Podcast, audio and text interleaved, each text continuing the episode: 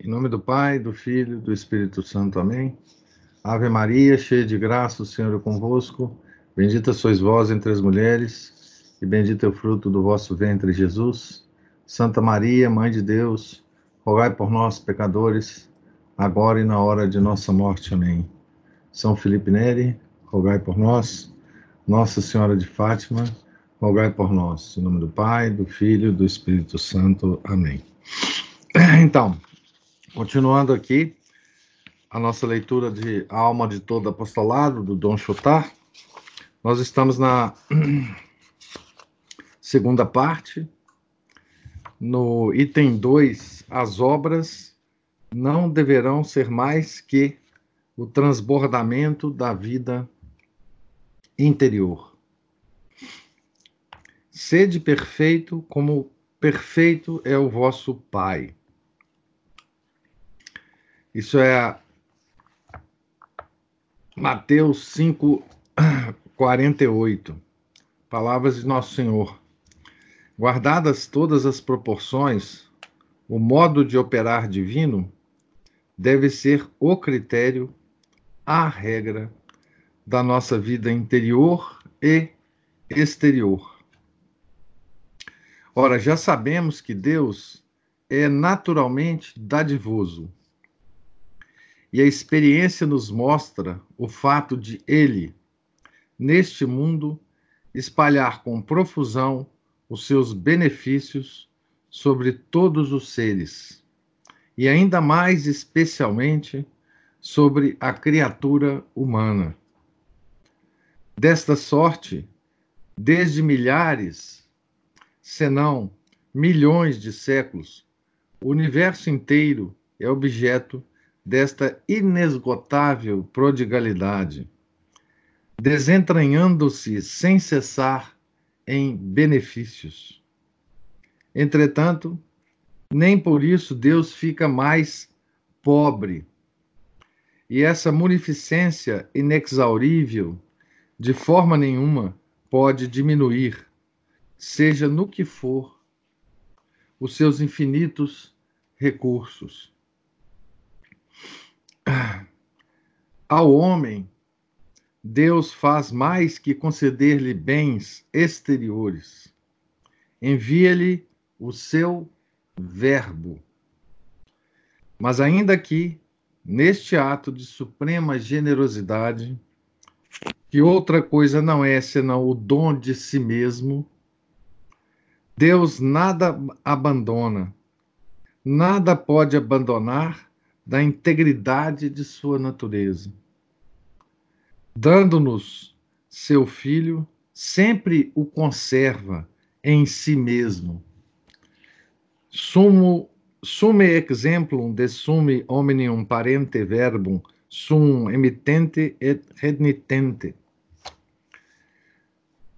Tomai para exemplo ilustre soberano de todas as coisas, enviando a um tempo o seu verbo e retendo-o com ele são Bernardo, ele está citando São Bernardo aqui naquela, naquele documento que ele escreveu ao Papa Eugênio III, chamado Considerações. De, de, é, é, o título desse documento é Considerações. Por meio dos sacramentos, e especialmente por meio da Eucaristia, Jesus Cristo vem enriquecer-nos com as suas graças sobre nós as derrama sem peso nem medida. Porque ele também é um oceano sem limites, cujo extravasamento escorre sobre nós, sem que jamais possa exauri-lo. De plenitudine eius nos homines acepimos Todos nós participamos da sua plenitude. João 1,16. Assim devemos ser, de alguma sorte, nós, os homens apostólicos, que assumimos a nobre tarefa da santificação alheia. Verbo tum o tua, que si procedit, non recedat. O vosso verbo é a vossa consideração. Parta ela de vós, sem de vós sair. Outra frase de São Bernardo no documento. O nosso próprio verbo é o espírito interior que a graça formou nas nossas almas. Vivifique logo esse espírito, todas as manifestações interiores do nosso zelo. Mas, como incessantemente o, despender, o, o despendemos em prol do próximo, sem intermissão, o devemos renovar também por via dos meios que Jesus nos oferece. Seja a vossa seja a nossa vida interior um como tronco túmido de uma seiva robusta, a desatar-se sempre em flores de nossas obras. Então aqui, Dom Chutar está comparando, né? O verbo de Deus com o nosso verbo, o nosso verbo humano, né? E assim como Deus enviou o seu verbo, mas também o reteve, não é? Ele, ele fala que a gente tem que fazer exatamente a mesma coisa, né? Para que a gente use o nosso verbo proficuamente, nós temos que reter o verbo de Deus através da graça em nós. Só assim nós conseguimos que o nosso verbo possa ter eficiência, eficácia, é? na no nosso, no nosso, nas nossas obras, é? Essa é a comparação aqui, né? Deus envia o seu filho, que é o verbo, mas o retém. Nós também temos que enviar o nosso verbo, guardadas as proporções, obviamente, né? Mas reter o verbo de Deus em nós através da graça é, santificante, né? Uma alma de apóstolo. Mas é ela a primeira que deve ser inundada de luz, inflamada em amor, a fim de que, refletindo essa luz e esse calor, possa esclarecer e abrasar depois as outras almas. O que viram, o que consideraram com seus próprios olhos, o que quase palparam com as suas mãos, eles o hão de ensinar aos homens. 1 João 1, 1. A sua boca efundirá nos corações a abundância das, doçu, das doçuras celestes, diz São Gregório. Podemos agora deduzir o seguinte princípio. Então, aqui é importante, está até em, caixa alta aqui na minha edição. Né? A vida ativa deve proceder da vida contemplativa traduzi-la e continuá-la exteriormente, desligando-se dela o menos possível. Então, vou ler de novo. A vida ativa deve proceder da vida contemplativa, traduzi-la e continuá-la exteriormente, desligando-se dela o menos possível. Os santos padres, os doutores, a porfia, proclamam essa doutrina. Prius quam exerat procedentem lingua, diz Santo Agostinho, ad deum levet anima sentiensem et urectet, quod biberit, vel quod impleveriti fundate. Antes de permitir a sua língua que fale,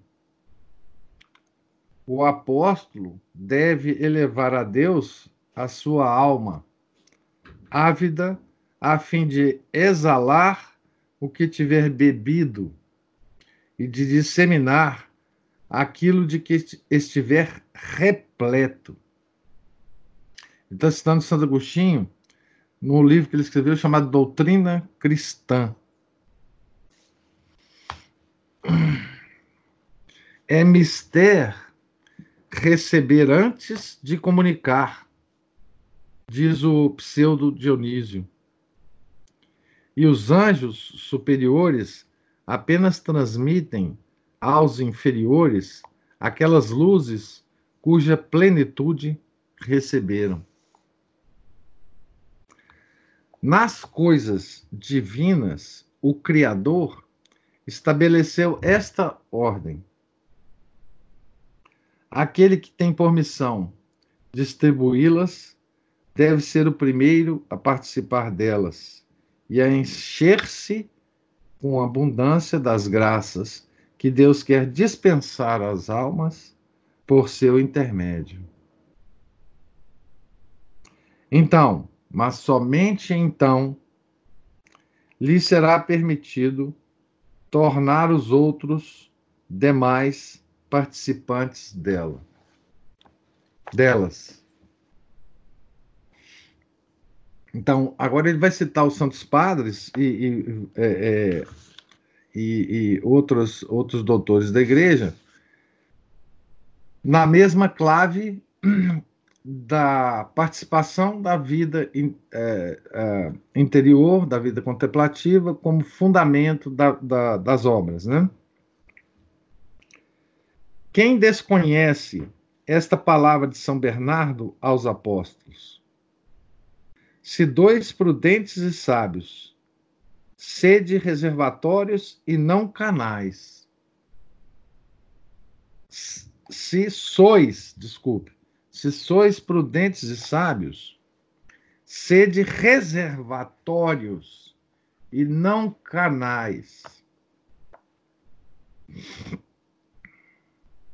Se sapes consciente exe bebes non canalem. É a frase que eu acabei de ler em latim. Né? Aqui também ele está citando São Bernardo num sermão o canal deixa correr a água recebida, sem guardar uma só gota dela. Ao invés, o reservatório enche-se primeiro e depois, sem se esvaziar, verte torrentes incessantemente renovadas sobre os campos que fertiliza. Dos que se devotam às obras, quantos há por aí que são apenas canais, ficando sempre secos, mesmo quando procuram fecundar os corações. Canales multus ode habemus in ecclesia, contias vero per paucas. Há hoje na igreja muitos canais, mas reservatórios muito poucos também São Bernardo nos sermões, num dos sermões dele. Né?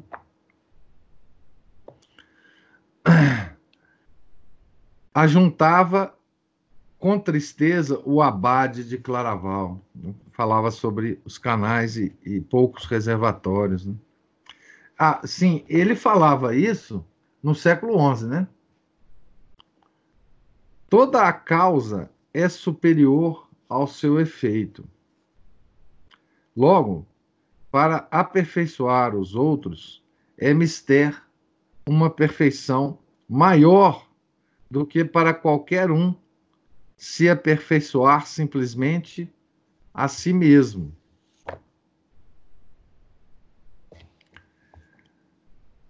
Como a mãe não pode amamentar o filho senão na medida em que ela própria se alimenta, assim também os confessores os diretores de almas, os pregadores, os catequistas, os professores devem primeiro assimilar a substância de que hão de nutrir, em seguida, os filhos da igreja. A verdade e o amor divino são os elementos dessa substância. E só a vida interior traduz a verdade e a caridade divinas, de maneira a torná-las um verdadeiro alimento capaz de gerar a vida. Então, nesse, nesse item 2, é, Dom Chutar nos oferece várias, várias metáforas tiradas dos santos, né? dos evangelhos, é, para que a gente guarde né, imaginariamente essa, essa ideia né, é, de que a, a forma de ação de um apostolado profícuo é aquela do, do reservatório, né? está cheio e distribui o seu, o seu manancial é, sem se esvaziar né? É, daquele de Deus que, ao enviar o, o, o seu verbo a nós, o retém também. Né? Tudo para nos estimular ah, com que a gente faça a mesma coisa, né? que a gente encha o nosso reservatório de forma que ele nunca mais vai se esvaziar, para que a gente possa então deixar fluir ah, através de nosso, de nosso apostolado a esse conteúdo desse reservatório. Né? E quando eu falo apostolado aqui, eu falo dos mais diferentes níveis, né? Lembrando de novo, né? Que a gente faz o apostolado nosso do nível mais modesto até os mais sofisticados, né? Nós somos pequenos, diminutos apóstolos em todos os aspectos da nossa vida. Né? O católico ele tem ele tem essa como que é, essa esse impulso natural, né, de converter e de ajudar a todos que estão à volta. Só que a gente faz isso errado, errado, completamente errado. A gente a gente quer converter na marra, a gente quer é, brigar com as pessoas para que elas se convertam. Isso é porque o nosso o reservatório está vazio. A gente não tem o manancial é, dentro de nós, né? Então, o que ele está chamando a atenção é assim, cuidado, encha primeiro o seu reservatório antes de começar a tentar distribuir, né? Em todos eh, os níveis, né? Então, agora o, o, o item 3, né? Do, da segunda parte. Base, fim e meios de uma obra devem ser impregnados da vida interior. ênfase aqui, minha ênfase, para os meios. Obra digna desse nome, deste nome devemos dizer. Porque algumas, algumas em nossos dias, não merecem tal título. São espécies de empresas organizadas sob o rótulo da piedade. Olha que expressão mais é, poética e mais dura que ele está dando aqui. São, são espécies de empresas organizadas sob o rótulo da piedade,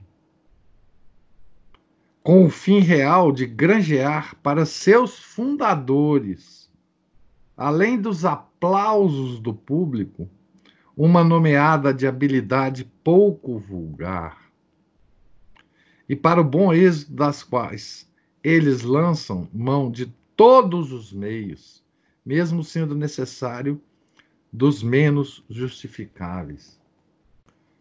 Então, isso aqui é uma, um tapa na cara de todos nós, né? Principalmente hoje.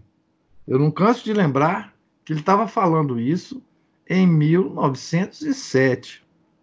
Imagina hoje como é que a gente, como que essa frase de, de, de Dom Chutar é realmente um, um, um murro potente na nossa cara, né? São espécies de empresas organizadas sob o título de piedade,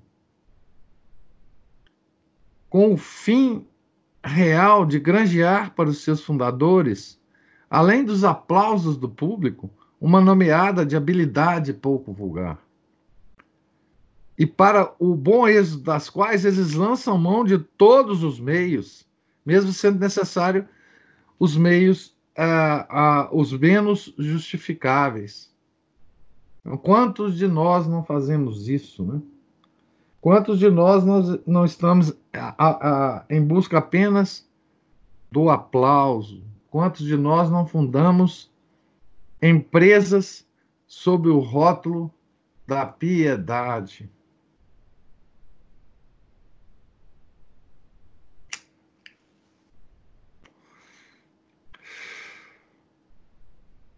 Quanto isso é duro de ouvir, né?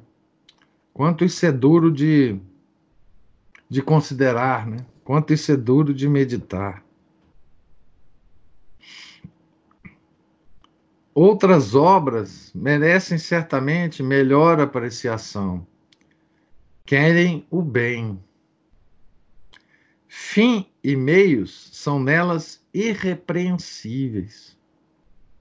Fim e meios são nela irrepreensíveis. No entanto, no entanto, a despeito de milhares de esforços, nulos ou quase nulos foram os resultados, porque os organizadores delas apenas tinham uma fé titubeante no poder de ação da vida sobrenatural sobre as almas. Então, no primeiro parágrafo, ele dá aquela, aquele soco na nossa cara, né? Em que o nosso apostolado estaria errado na base, no fim e nos meios. Nesse segundo parágrafo, ele chama atenção de um outro tipo de apostolado, aquele em, em que fim e meios são irrepreensíveis. Mas falta a base. Falta a base. Ele diz: fé titubeante. Né, os, organiza os organizadores têm fé titubeante. Para precisar o que deve ser uma obra, julgamos preferível ceder a palavra a um homem que ilustrou uma região inteira com seu apostolado e relembrar a lição que dele recebemos logo nos alvores do nosso ministério sacerdotal. Procurávamos então fundar um patronato de jovens. Então, aqui ele vai falar da experiência dele próprio, Dom Chutar. Tá? Ele vai é, descrever uma, um traço bio, é, biográfico dele, né? Então, é, e aqui talvez ele vá, enfim, nos orientar mais ainda, né? Com essa experiência pessoal dele.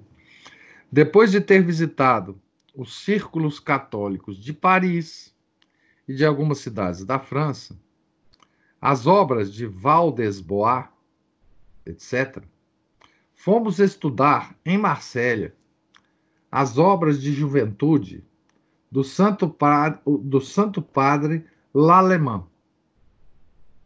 E do venerável cônego Timon Davi. Apraz-nos recordar a intensa comoção do nosso coração de jovem sacerdote ao escutar atentamente as palavras deste último, do cônego Timon Davi. Então agora ele vai fazer várias citações do Timon Davi aqui.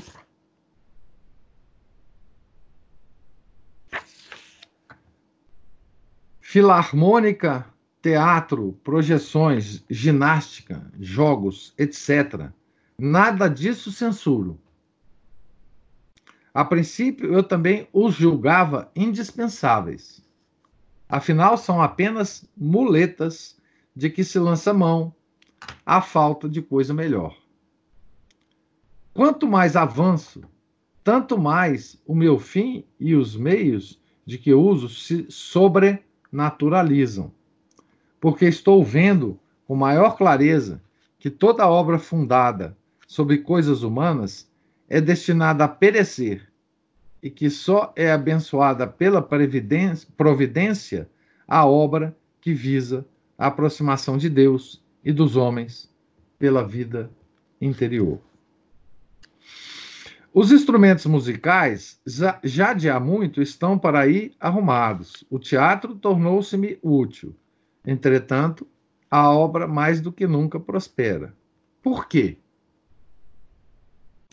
É que os meus colegas e eu, mercê de Deus, vemos agora as coisas melhor que ao princípio e a nossa fé na ação de Jesus e da graça centuplicou-se. Não hesite em visar o mais alto possível, creia, e ficará pasmado dos resultados. Vou explicar-me. Não tem apenas como ideal o proporcionar aos jovens algumas distrações honestas e escolhidas que os desviem dos prazeres ilícitos e das relações perigosas. Não se contente com dar-lhes simplesmente umas aparências de cristianismo por meio de uma assistência maquinal à missa ou da recepção bastante espaçada e apenas tolerável dos sacramentos. Duque in altum, faze-te ao alto. Lucas 5:4. Antes de mais nada, tenha a nobre ambição de obter a todo custo que certo número deles tomem a resolução enérgica de viver como cristãos fervorosos.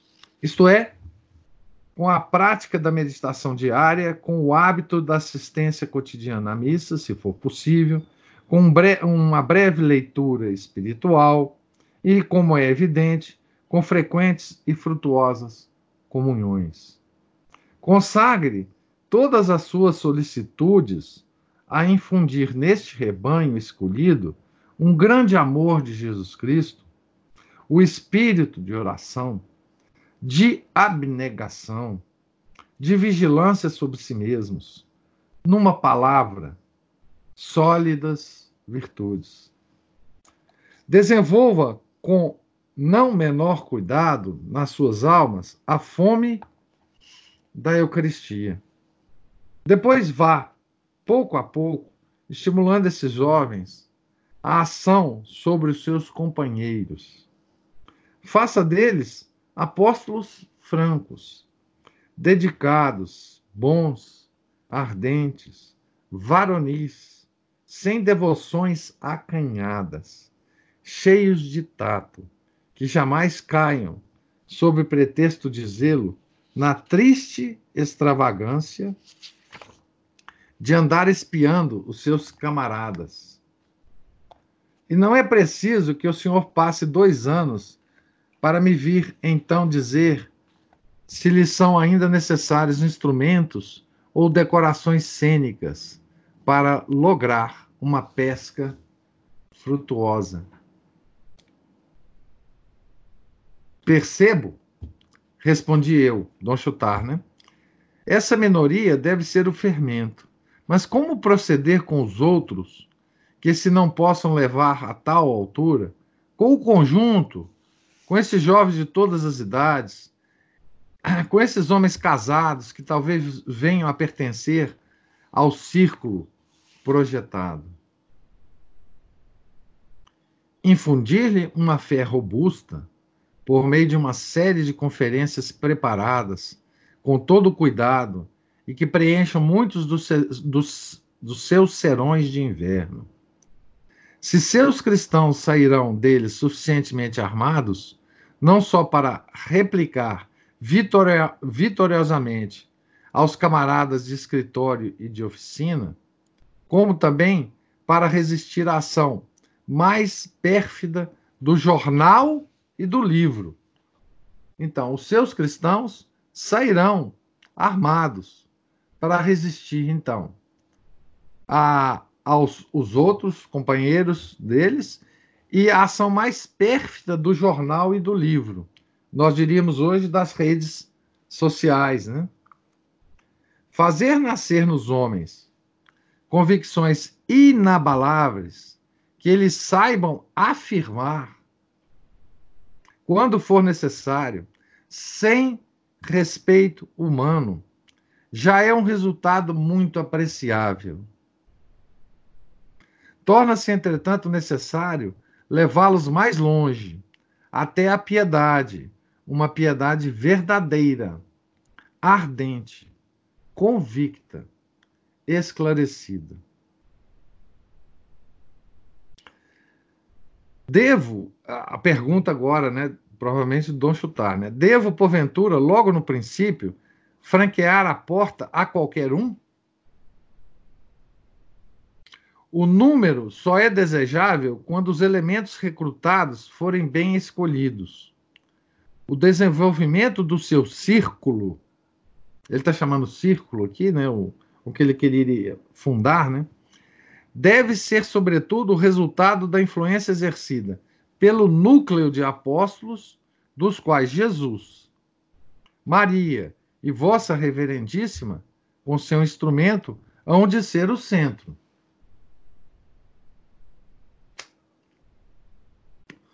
Então ele está dizendo que na obra do Dom Chutar, né, que ele está querendo fundar, quem tem que ser o centro é Jesus, Maria e ele. A sede será modesta. Devo acaso esperar que os nossos recursos nos permitam arranjar outra melhor?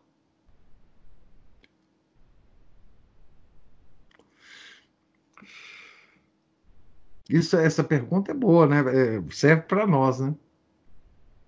Meu Deus, ao princípio, salas espaçosas e cômodas podem, como um tambor de cidade, ser, servir de reclamo para atrair atenções sobre uma obra incipiente. Mas torno a repeti-lo: se souber pôr como base da sua associação a vida cristã, ardente, integral, apostólica, a sede estritamente necessária, bastará sempre para que nela caibam todas as coisas acessórias que exigem o funcionamento normal de um círculo. Ó, oh, como poderá então julgar que o ruído pouco bem faz e o bem faz pouco ruído? E como há de verificar que o evangelho, bem compreendido, faz diminuir o orçamento das despesas sem prejudicar os resultados? Muito pelo contrário. Mas antes de tudo, é necessário pagar a custa da própria pessoa e isto não tanto para laboriosamente preparar representações teatrais, sessões de ginástica, ou como para acumular em si a vida de oração. Porque, persuada-se bem disso, na medida em que for o Senhor o primeiro a viver no amor de nosso Senhor, nessa proporção será também capaz de inflamar os ardores desse amor nos corações alheios. Su...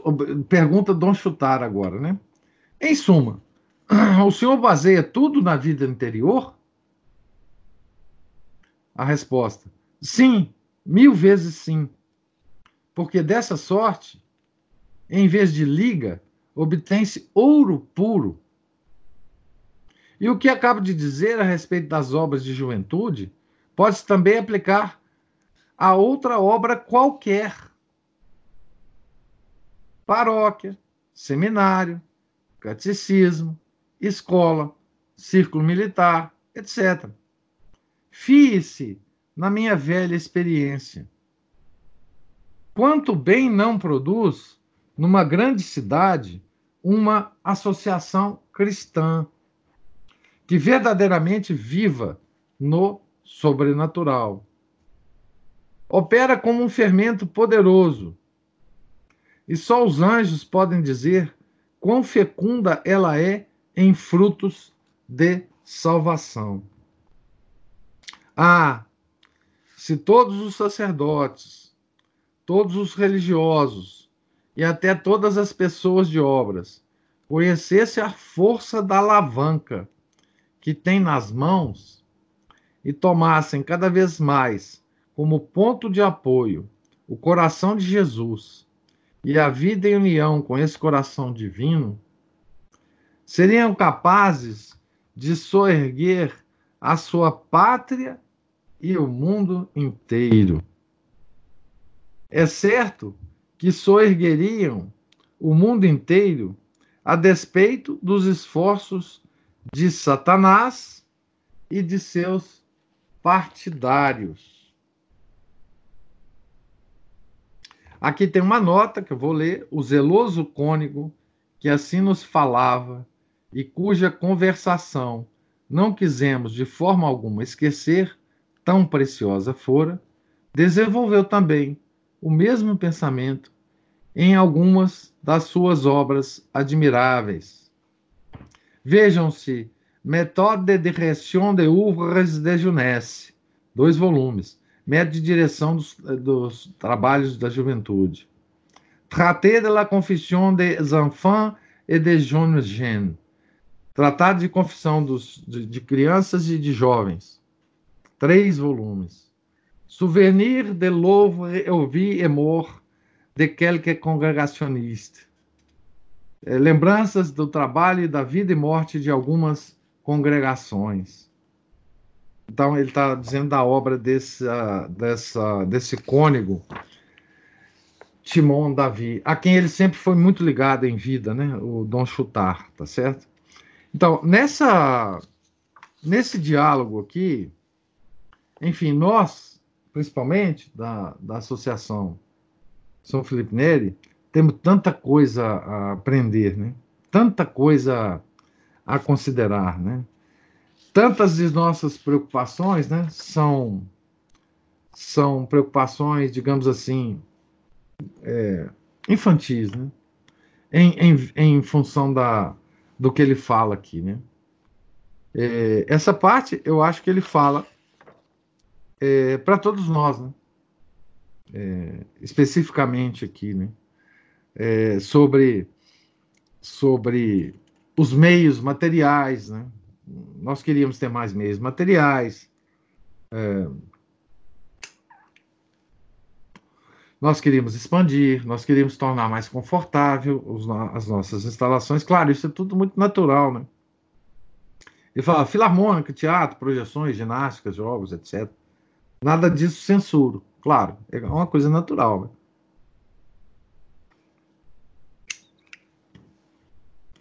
Mas o centro disso não, não, não está né, nessas coisas, né, e sim na vida uh, interior, né, na vida uh, que nós conseguimos passar aos outros. Né, porque o resto, e, e eu enfatizo aqui uh, a metáfora dele, né, é, essa vida é uma força de alavanca, não é? de alavanca. É, e ele diz assim: é, se todos, né, envolvidos na, na, né, nesse trabalho, religiosos, sacerdotes, etc., tomassem cada vez mais como ponto de apoio o coração de Jesus e a vida em união com esse coração divino, seriam capazes de soerguer a sua pátria e o mundo inteiro. É certo que soergueriam o mundo inteiro a despeito dos esforços de Satanás e de seus partidários. Né? Então veja, é, como nós temos às mãos né, um, um poder avassalador, né, que, que tudo pode conseguir, né, que tudo pode. As, as coisas materiais, né, elas são só é, coisas que a gente deve é, preocupar subsidiariamente, né? Eu fico lembrando aqui do São João Bosco, né? Que sempre estava preocupado em construir coisas, prédios, etc., mas sempre confiando no, no, ah, na, na, em Deus, né? Não, nós vamos construir sim, se Deus quiser, nós vamos, tal. Porque se Deus não quiser, não vamos construir, né? certo? Então, é, a vida interior e a vida ativa mutuamente se reclamam. Isso já é o item 4. Nós vamos dar uma andadinha no item 4 aqui e parar aqui no meio em algum momento para também receber as perguntas de vocês e as observações. Como o amor de Deus se revela pelos atos da vida interior, assim o amor do próximo se manifesta pelas operações da vida exterior. Portanto, não podendo o amor de Deus separar-se do amor do próximo, daí resulta que essas duas formas de vida não podem também, de maneira alguma, subsistir uma sem a outra. É, aqui ele está citando uma, uma, um trecho de Santo Isidoro, de igual sorte, de Soares, grande tomista espanhol, né? Não pode existir estado correta e normalmente ordenado para chegar à perfeição sem que participe, em certa medida, da ação e da contemplação. As coisas juntas, né? O ilustre jesuíta, Soares, né, limita-se a comentar o ensinamento de Santo Tomás, aqueles que são chamados as obras da vida ativa, diz o doutor Angélico. Erram se julgam que esse dever os dispensa da vida contemplativa. Tal dever é um acréscimo dessa vida, desta vida, e não lhe diminui a intensidade. Destarte, as duas vidas logo se longe de se excluírem, reclamam-se, excluírem-se, reclamam-se, supõem-se, misturam-se, completam-se mutuamente.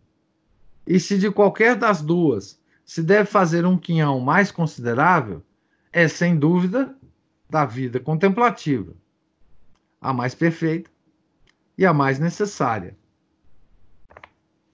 ele está citando São Tomás na Suma, segunda, segunda, 180, 182, questão 182. Então, a ação, para ser fecunda, carece da contemplação. Quando atinge certo grau de intensidade, difunde sobre a primeira algum tanto do seu excedente.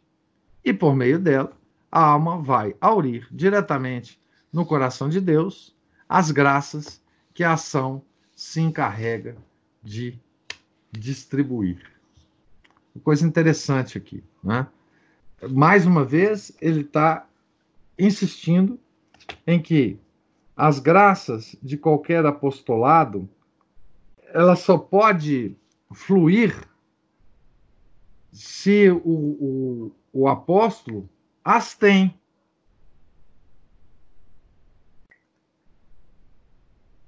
E se ele as tem, essas graças fluem naturalmente.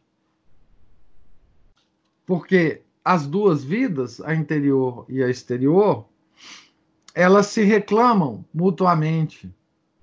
Elas dependem uma e outra. E aqui São Tomás deixa claro, né? Deixa claro. E se de qualquer das duas se deve fazer um quinhão mais considerável, é sem dúvida da vida contemplativa, da vida interior. Né? Então, se se tiver que gastar mais tempo numa das duas vidas, na vida interior, na vida interior ou na vida exterior, a primeira deve ter um quinhão mais considerável, certo? Eu vou parar aqui e amanhã nós partimos desse ponto aqui para continuar as nossas considerações. Tá certo? Eu pergunto é, se, se há alguma pergunta, algum comentário, alguma consideração a, a se fazer sobre, sobre essa parte aqui que, que eu li, que é de fato extraordinário, né? Esse item 3 nosso aqui. Base, fim e meios de uma obra devem ser impregnados de vida interior.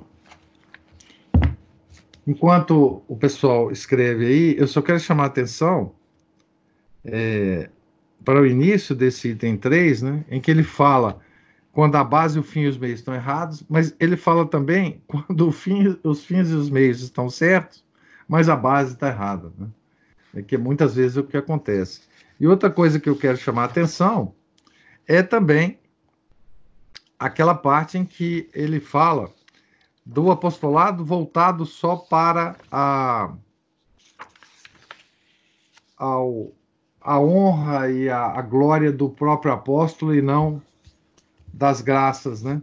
Que, que enfim, saem do, do apostolado, que é o que a gente vê mais, mais é, é, abundantemente hoje né, nas redes sociais. Né? As pessoas é, dizendo-se ou, ou considerando que estão fazendo o apostolado, mas estão, na verdade, é, angariando só fama, honra, dinheiro, outras coisas para o seu próprio bem. E disso que a gente tem que ficar muito, muito preocupados, né? certo? Vamos esperar aí então as considerações de vocês.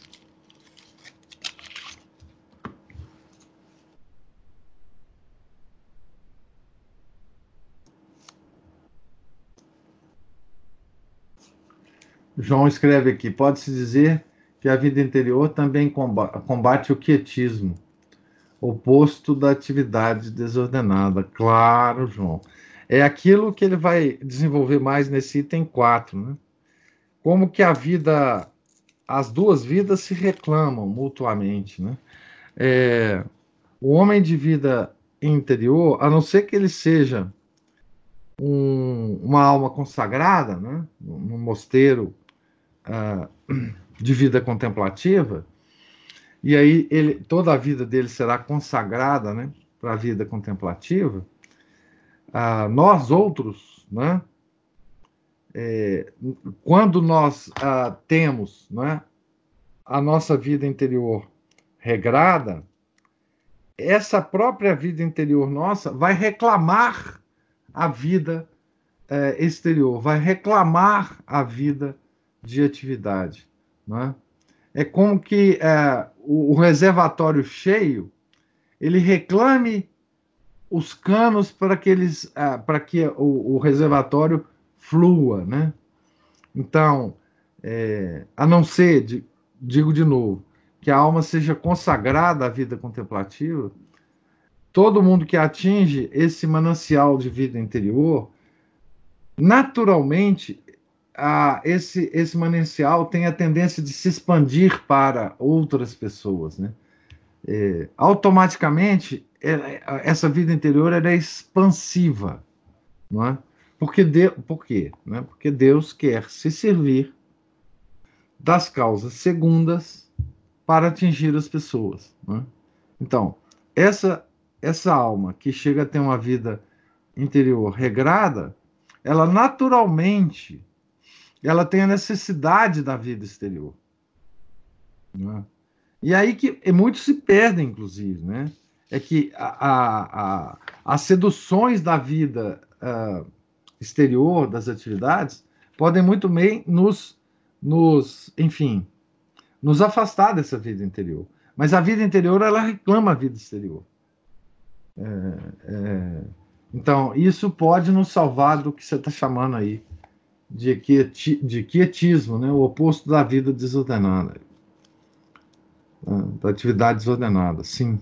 Então, atividade desordenada, ela existe porque não existe a vida interior. Se existir a vida interior como base, ela não só estimula a vida exterior, como também nos, nos protege da atividade desordenada.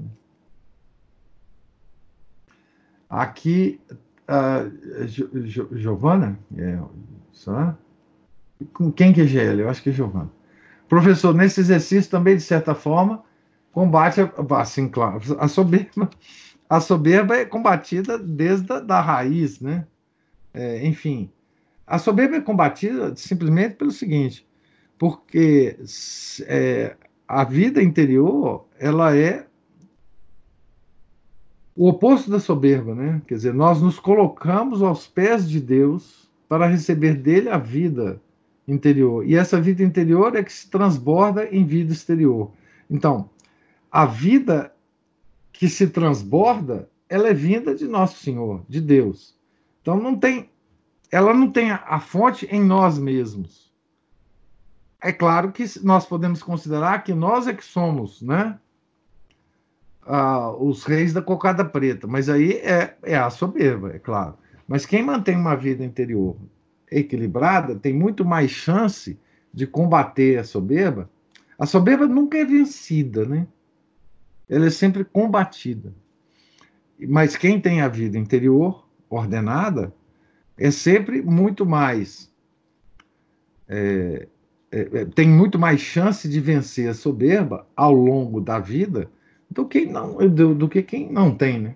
Tá certo? A soberba é a nossa eterna é, tentação, né? A tentação do, do, do jardim do Éden, né? Então, é a tentação do hoje caído, né?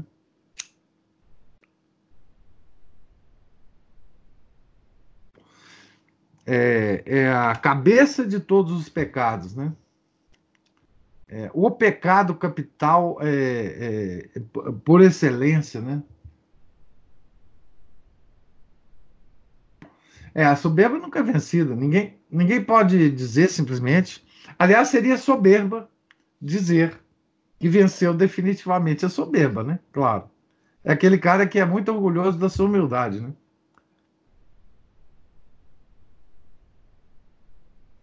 Então, assim, é, a, a soberba é o pecado é, por excelência, né? Soberba, é, lembro muito bem de uma expressão de Chesterton, né? A soberba é o único pecado que é espiritual. O, o, todos os outros pecados, eles têm, de alguma forma, uma participação na matéria, no nosso corpo, né? É, mas a soberba não. A soberba, ele distingue, por exemplo, aliás, todos distinguem, né? A vaidade da soberba. A vaidade, ela depende da matéria. O, o vaidoso, ele, ele trata bem a sua pele, ele corta direitinho o cabelo. Então, ele, a vaidade depende da matéria. Agora, a soberba não depende da matéria. A soberba é um pecado puramente é, espiritual. Tanto é que pôde ser cometido por um anjo, que não tem matéria nenhuma. Então, por isso que ela é a matriz de todos os pecados. E ela nunca é vencida, ela é sempre combatida. Né? É assim, ela será vencida no céu, né? Quando a gente estiver no céu. Aí nós não seremos soberbos mais.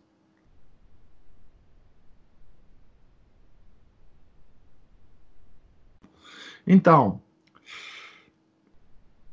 alguma outra observação?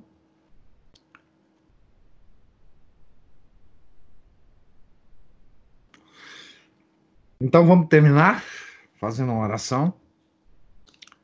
É, tenham todos um, um santo dia. Em nome do Pai, do Filho, do Espírito Santo. Amém. Ave Maria, cheia de graça, o Senhor é convosco. Bendita sois vós entre as mulheres. Bendito é o fruto do vosso ventre, Jesus. Santa Maria, Mãe de Deus, rogai por nós, os pecadores, agora e na hora de nossa morte. Amém. São Felipe Neri, rogai por nós. Nossa Senhora de Fátima, rogai por nós.